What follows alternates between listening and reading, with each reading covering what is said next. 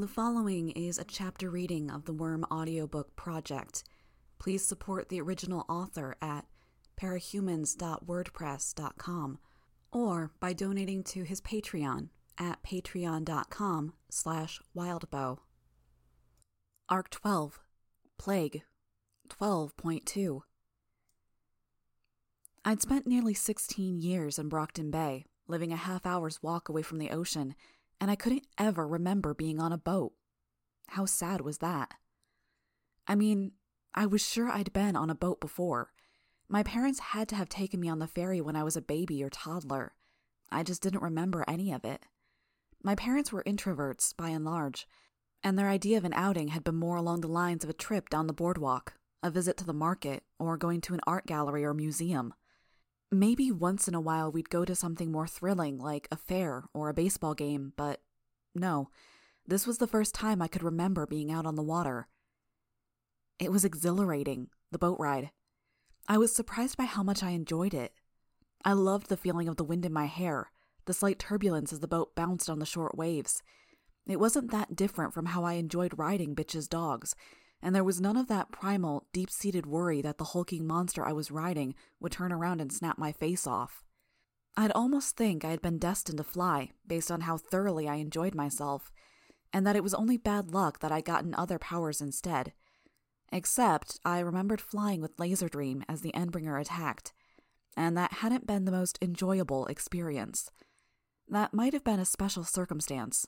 I'd been dealing with the fact that I'd had a broken arm, I'd recently puked my guts out, I'd been soaking wet, and an Endbringer had been working on wiping my hometown and everyone I cared about from the face of the planet. That day would almost feel like something that had happened in a dream, if I hadn't spent every hour of every day since living in the aftermath. Coil's people had dropped us off along with two sleek motorboats, depositing them at the water's edge. Grue was on one boat with Bitch, her three dogs, and a puppy she had on a long chain. I wasn't sure if the puppy conveyed the image we wanted, but with her attitude towards me lately, I wasn't willing to comment and risk her going off on me. She'd remained angry after I'd called her out on screwing me over and setting me up for Dragon to arrest, but she'd left me more or less alone. The puppy was cute. It was skittish, especially around people, which seemed a little odd. It wasn't the kind of dog I'd expect Bitch to favor. Too young, not vicious or intimidating in appearance. On the other hand, skittish as it was, it had an aggressive streak. It constantly hounded Bentley, nipping at his flanks, then spooking and running away the second the bulldog looked at him. It had made for a fair amount of noise when we'd been getting the boats into the water. One for Bitch, her dogs, and Grue, one for the rest of our group. Our boats weren't out on the ocean. We traveled through the area of downtown where Leviathan had collapsed a section of the city. It was now more or less an artificial lake.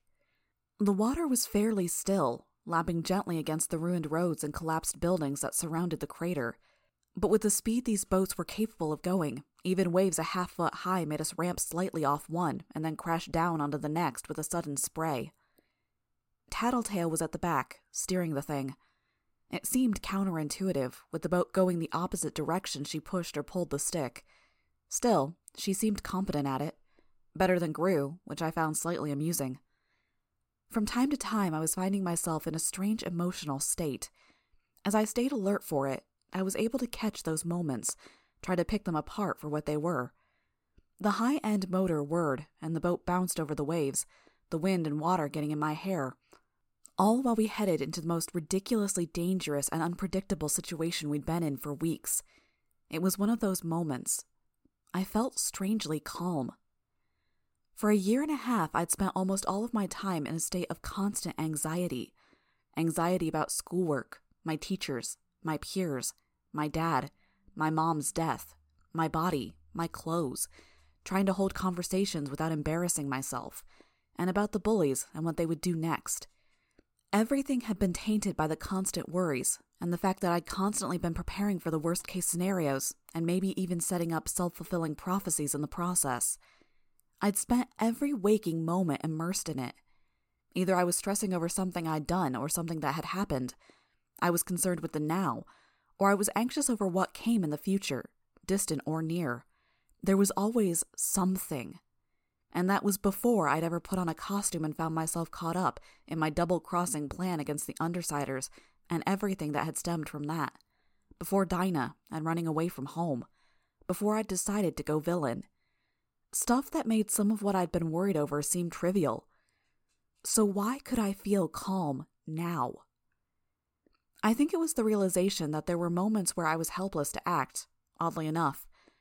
This boat, speeding across an Endbringer made lake? I had to be here. There was no other option, really. As I clutched the metal rim of the boat with one hand while we soared forward, the wind in my hair, I could accept the fact that I couldn't do anything in this time and place to get Dinah out of captivity sooner. With that in mind, I surrendered myself of that responsibility for the present. Much in that same way, I cast off all the other worries, great and small. A light flashed ahead of us. Three blinks, then two. Regent, Tattletale called out. Regent raised a flashlight and flashed it twice, paused, then flashed it twice again. There was one flash in response. Grue slowed his boat as we reached our destination. Our meeting place was in the center of the lake one of the buildings that still partially stood above the water, leaning to one side so a corner of the roof was submerged, the opposite corner peaking high. Tattletale didn't slow our boat like Grue had his, and instead steered the boat in a wide U to ride it up onto the corner of the roof. Regent and I hopped out to grab the front of the boat and help pull it up. When Grue rode his boat aground as well, a little more carefully, we helped him too. Bitch hopped out, and spent a moment using gestures and tugs on the puppy's leash to get her dogs arranged and settled. Hookwolf and his chosen had situated themselves at the corner of the roof that stood highest from the surrounding water. Hookwolf stood with his arms folded, densely covered in bristling spikes, barbs, blades, and hooks, only his face untouched by the treatment, covered by his metal wolf mask instead. Othala, Victor, and Cricket were sitting on the raised edge of the roof behind him. Storm Tiger floated in the air just beside Cricket, and Rune had levitated three chunks of pavement into the air behind the group, each the size of a fire truck, like weapons poised at the ready. She sat on the edge of one of the chunks, her feet dangling over Victor's head. Menja just stood behind Rune on a floating piece of shattered road, twelve feet tall, fully garbed in her Valkyrie armor, a shield in one hand and a long spear in the other. I almost missed it in the gloom, but when I did spot it, it was almost impossible to ignore. On every patch of skin I could see in the Chosen's group, scars and scratches had just barely healed over. There were still faint indents and pale lines that marked where the deep lacerations had been. The little scars made patterns across their skin, some spraying out from a single point, others running parallel to one another, going in the same direction like a snapshot of rainfall imprinted on their skin. With that many scratches and scars, they must have been hit hard.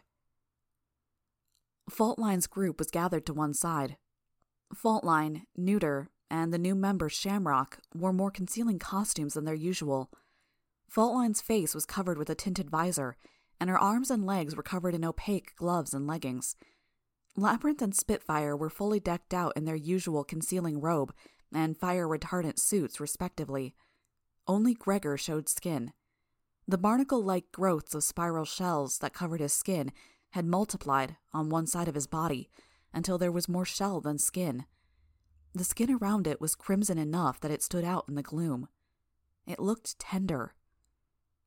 I saw a flash of light above us and spotted Purity in the air high above the rooftop using her power to create a flare of light, extinguish it, then create it again.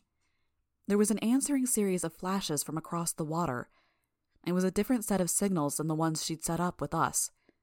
It made sense for the light signals to be different from group to group, so Purity could keep track of who was coming and where from.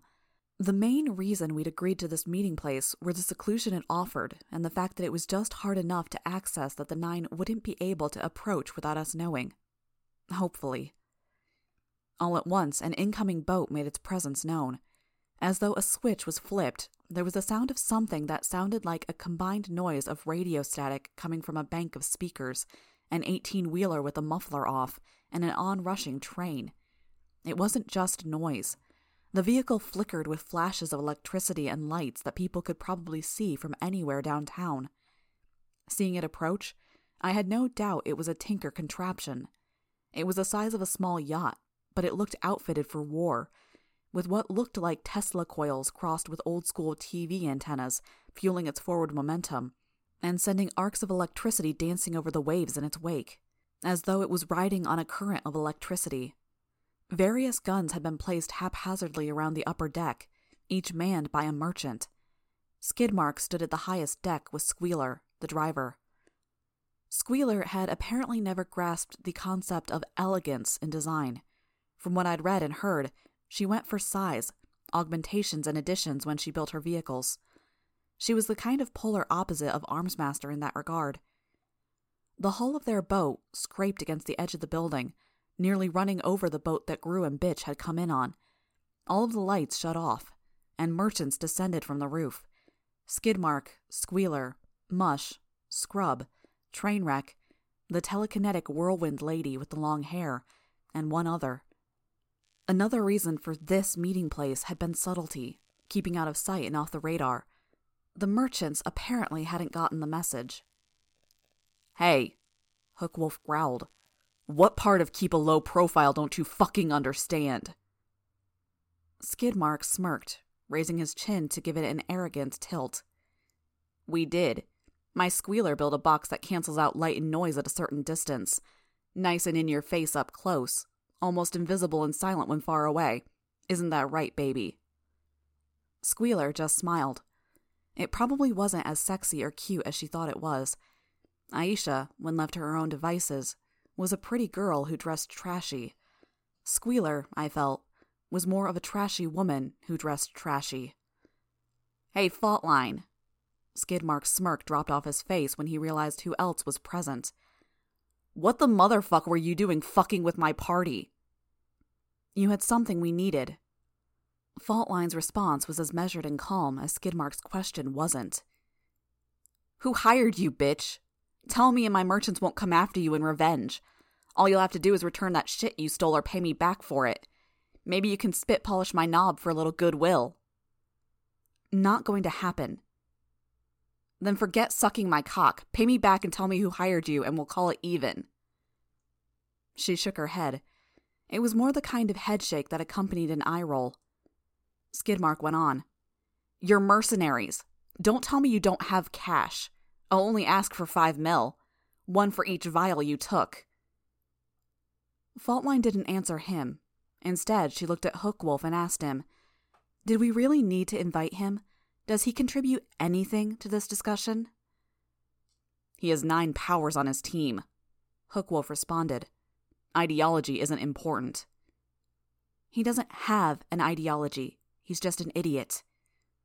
Enough of that, Hookwolf snarled his voice hard with a sudden anger. We don't fight amongst ourselves, not on neutral ground. Both of you shut the fuck up. Faultline shook her head and leaned over to whisper something to Shamrock. The merchants settled themselves on the side of the roof opposite their group. Skidmark gave Grue the evil eye. Was he still resentful over what had happened at the last meeting? Being denied a seat at the table? Another series of flashes served to alert us, indirectly, of incoming arrivals. The travelers arrived soon after. Trickster, Sundancer, Ballistic, each stood on the back of some kind of turtle serpent. I couldn't make out Genesis's form in the gloom. What little light was available came from the moon and Purity's radiance where she floated above us. I could have used my bugs to get a feel for the shape Genesis had taken, but my habit was generally to place my bugs on clothing where they wouldn't be noticed, and Genesis was effectively naked. I didn't know anything about them, but they were our allies. I didn't want to irritate her and upset anything between our two groups. Coil was the last of us to arrive, maybe because he'd wanted to be fashionably late. The two soldiers who'd driven his boat stayed behind. Purity sat down by where the boats had landed, followed by Fog and Crusader, who hadn't seen in the dark. Night stepped out of the lake, between our parked boats, and onto the roof, water streaming from her cloak. Had she been the just in case measure if an incoming boat hadn't known the signal? She would be invisible in the pitch black gloom beneath the water's surface, which would mean she wasn't in her human form. The way the travelers and Coil had positioned themselves, we formed a haphazard ring. From the top of the roof, going clockwise, the arranged groups were Hookwolf's chosen, Faultline's crew, us, the Pure, Coil, the travelers, and the merchants. It seems everyone is here. Coil spoke, taking in the collected villains. Forty ish of us in all. Not quite everyone. Hookwolf replied. Victor, Othala. Othala touched Victor, and Victor raised one hand. A fireball appeared in it, then disappeared as he clenched his hand. He repeated the process two more times. Who are you signaling?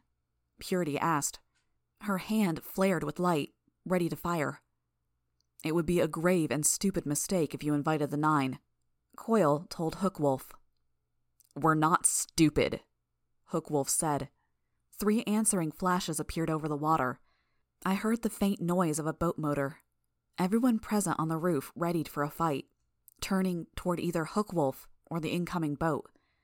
I used my power to call on local crabs and to draw out bugs I'd stored in the boat, keeping them close to me.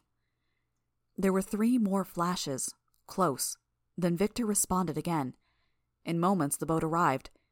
It wasn't the nine, it was the good guys. Miss Militia was the first out of the boat, and Battery activated her power to haul the boat up onto land in a flash before stepping up to Miss Militia's side. Triumph, Weld, and Clockblocker rounded out their group. Our circle made room, though half the people present seemed to be tensed and ready to use their powers with the slightest excuse. It seems we have a problem.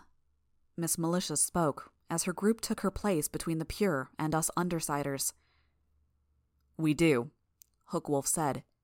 Two problems, actually. Two? Purity asked.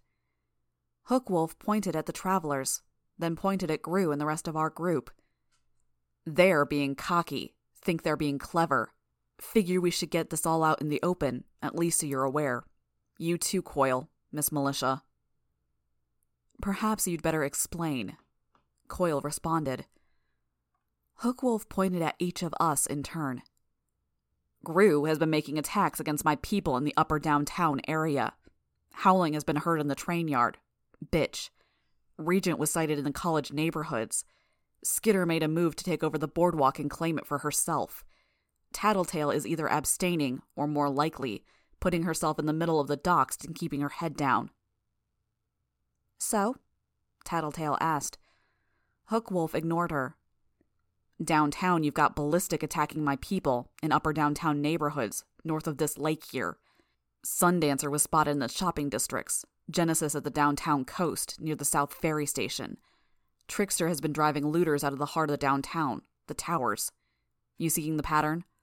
All of them alone, most of them making moves to take a piece of the city for themselves. We already knew they were taking territory, Miss Militia responded. This isn't a priority. The Nine. They haven't taken territory, Hookwolf snapped back. They're taking the city, split it up nice and proper between them, and now they're taking advantage of the distraction the Nine are giving them to secure their positions before we fucking catch on. Grue looked at Trickster, and there was some kind of unspoken agreement between them. Knowing Grue, I was certain he was deliberately ignoring Coil. No use volunteering more information than necessary. Trickster spoke. We didn't know the Nine were around before we put this into motion. There was a flicker of surprise on Purity's face. So Hookwolf is right. You are taking over. Something like that. Grue responded. What was Hookwolf's game? Had he brought everyone here under a different pretext so he could ambush us in front of them? This isn't of any concern to us, Miss Militia spoke, stern. The only reason we're here is to get information on the Slaughterhouse Nine, their motives, and strategies for responding. That may help you in the next week or two, but a month from now you'll be regretting it, Hookwolf told her. Quite frankly, I don't think we have another choice, Miss Militia replied. We do, Hookwolf said. They want us to lose our territories to them while we busy ourselves dealing with the Nine. That's not our intent. Trickster cut him off. Pig shit, Skidmark muttered. He looked angry. Even Purity had a hard cast to her face, or what I could see of it through the glare of her eyes and hair. These were people who thought highly of themselves. Whether that self esteem was deserved or not, they didn't like being played for fools. All at once, this meeting had become about us versus them, the travelers and the undersiders against everyone else. Hookwolf said, Then agree to a truce. So long as the Nine are here, you're hands off your territories. No fighting, no business. We can arrange something. Maybe you all stay in a nice hotel on the Protectorate's tab until this is dealt with. That means we can all focus on the real threat. Stay in a hotel until the nine were dead, arrested, or driven out of town? He couldn't seriously expect us to do that. I'm inclined to agree, Coil answered, after a moment's consideration. Perhaps now is an opportune time to share this information. I have sources that inform me that should Jack Slash survive his visit to Brockton Bay, it bodes ill for everyone. That's vague, Faultline spoke. I'll be more specific. Should Jack Slash not die before he leaves Brockton Bay, it is very likely the world will end in a matter of years. Coil spoke. Bullshit, Skidmark answered. The others were showing varying reactions. I doubt many bought it. You contacted us to say something very similar a couple of days ago, Miss Militia said. But I have the same questions now that I did then. Do you have a source? Can you verify this? Or provide more information? Behind her, Weld reached into his pocket and withdrew his smartphone. More information? Yes. I have sought further details and pieced together a general picture of things. Jack Slash is the catalyst for this event, not the cause. At some point in the coming years, Jack Slash kills, talks to, meets, or influences someone. This causes a chain of events to occur, leading to the deaths of anywhere from 33 to 96% of the world's population. That gave everyone pause. Coil went on. If Jack Slash is killed, the event will likely occur at some point in the more distant future instead. Dinah Alcott, Weld spoke. All eyes turned to the metal skinned boy. Beg pardon? Coil asked. Thursday, April 14th of this year, Dinah Alcott was kidnapped from her home and has not been seen since. Dinah had missed several weeks of classes with crippling headaches in the months before her disappearance. Investigation found no clear medical cause. Police interviewed her friends. She had confided in them that she thought she could see the future, but doing so hurt her. You think Dinah is Coil's source. That makes a lot of sense. Miss Militia turned from Weld to Coil, and her voice was heavy with accusation. Coil? I did not kidnap her. I offered Dinah training and relief from the drawbacks of her abilities on the contingency that she immediately cut off all contact with her family and friends and provide me a year of service. He lied so smoothly, flawlessly.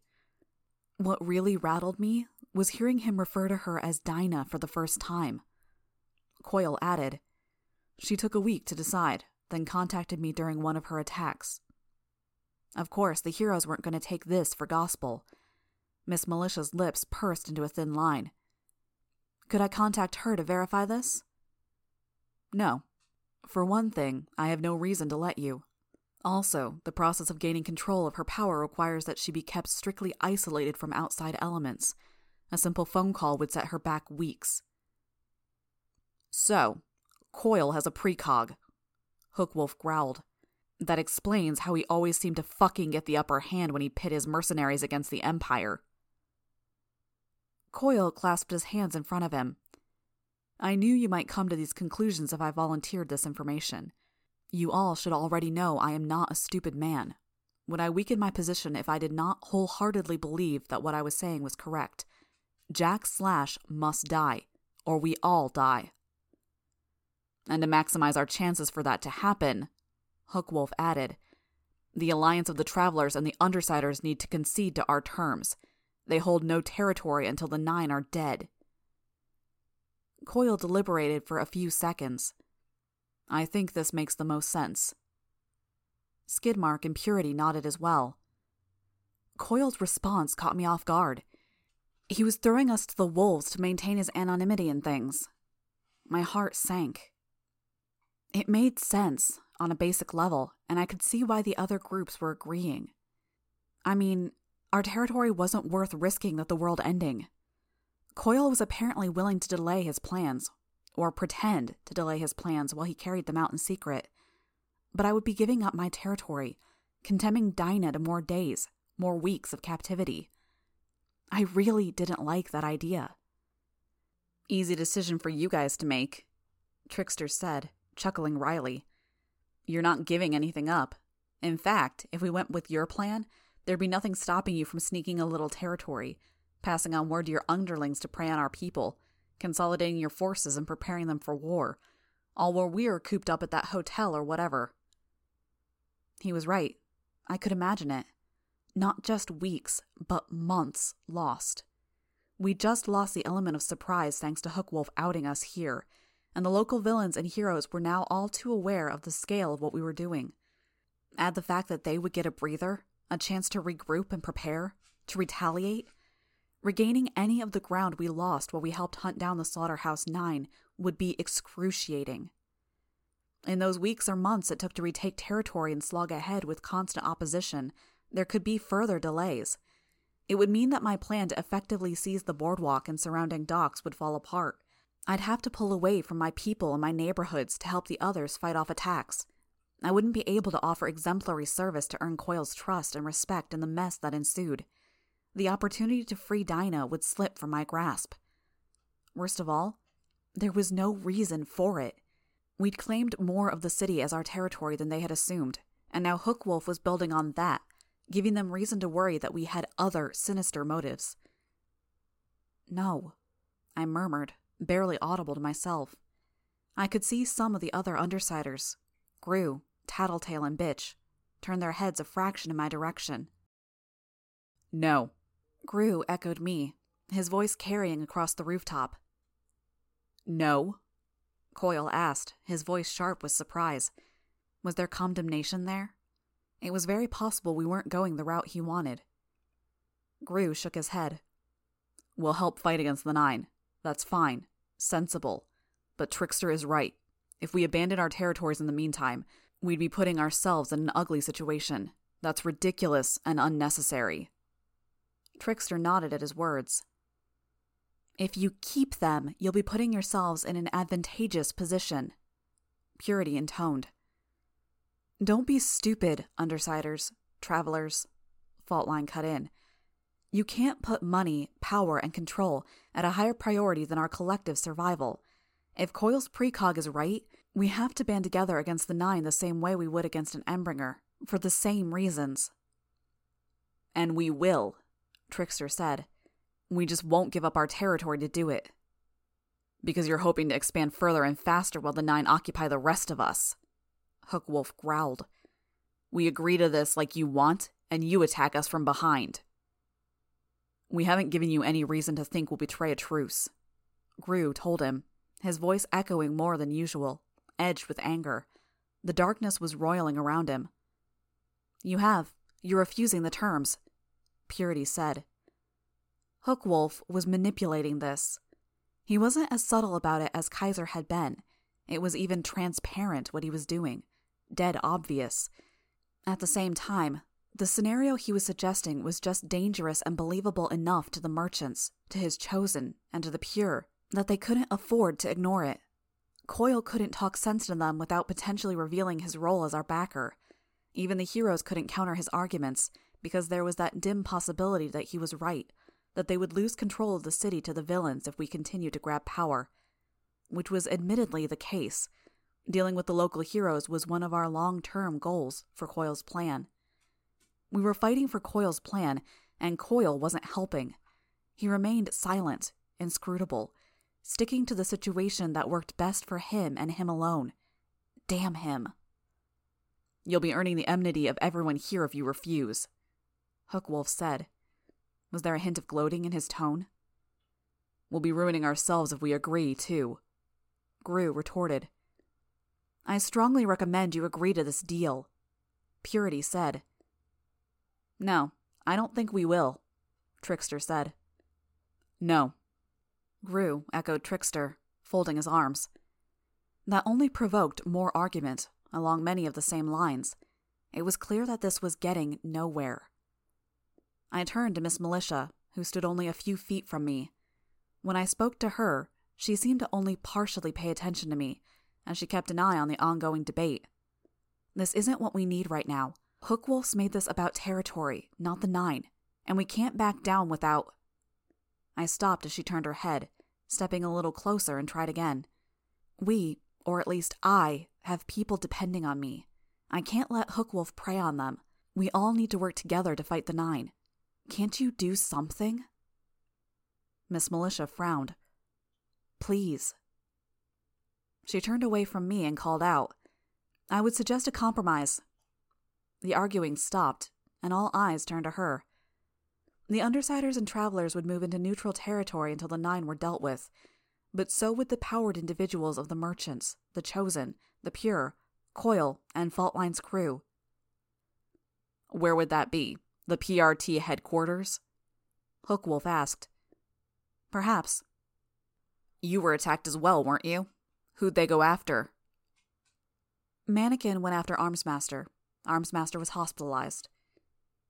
That was some small shock to everyone present, though I might have been less surprised than some. Armsmaster as a protective member for the Nine? What you suggest is too dangerous, Faultline said. We'd all be gathered in one or two locations for them to attack, and if Armsmaster was attacked, we could be too. And their whole reason for being here is recruitment. Coil spoke. Perhaps the plan would work if we could trust one another, but we cannot. When many here were scouted for their group and may turn on their potential rivals to prove their worth, we would be vulnerable to an attack from within, and we would be easy targets. We could make the same argument about ourselves, Grue pointed out. If we agreed, we'd be sitting ducks for whoever came after us. I think the Protectorate can help watch and guard nine people, Coil replied.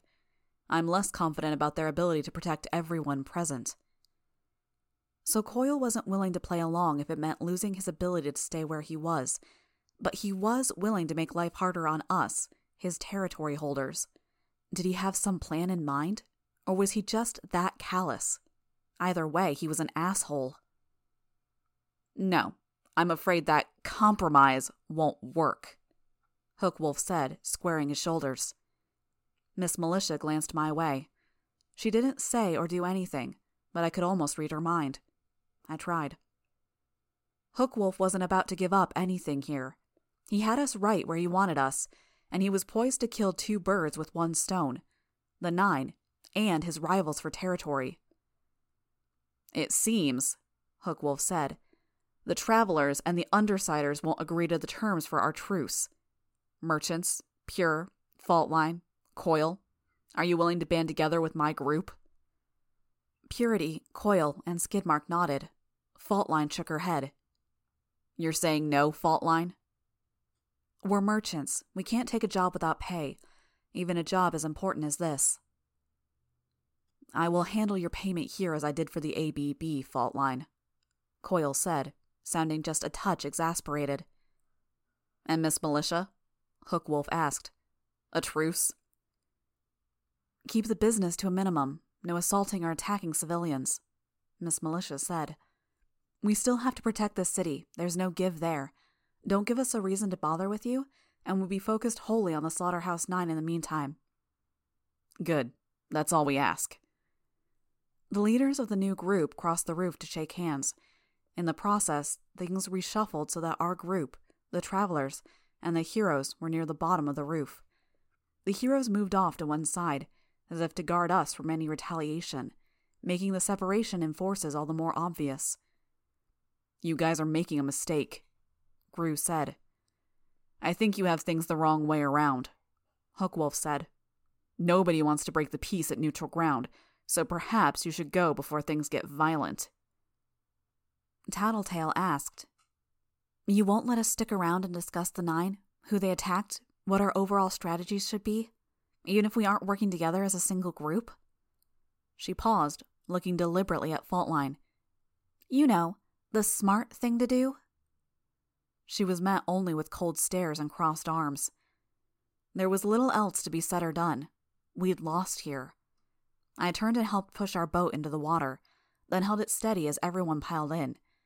Tattletale had started the motor, and we were gone the second I'd hopped inside.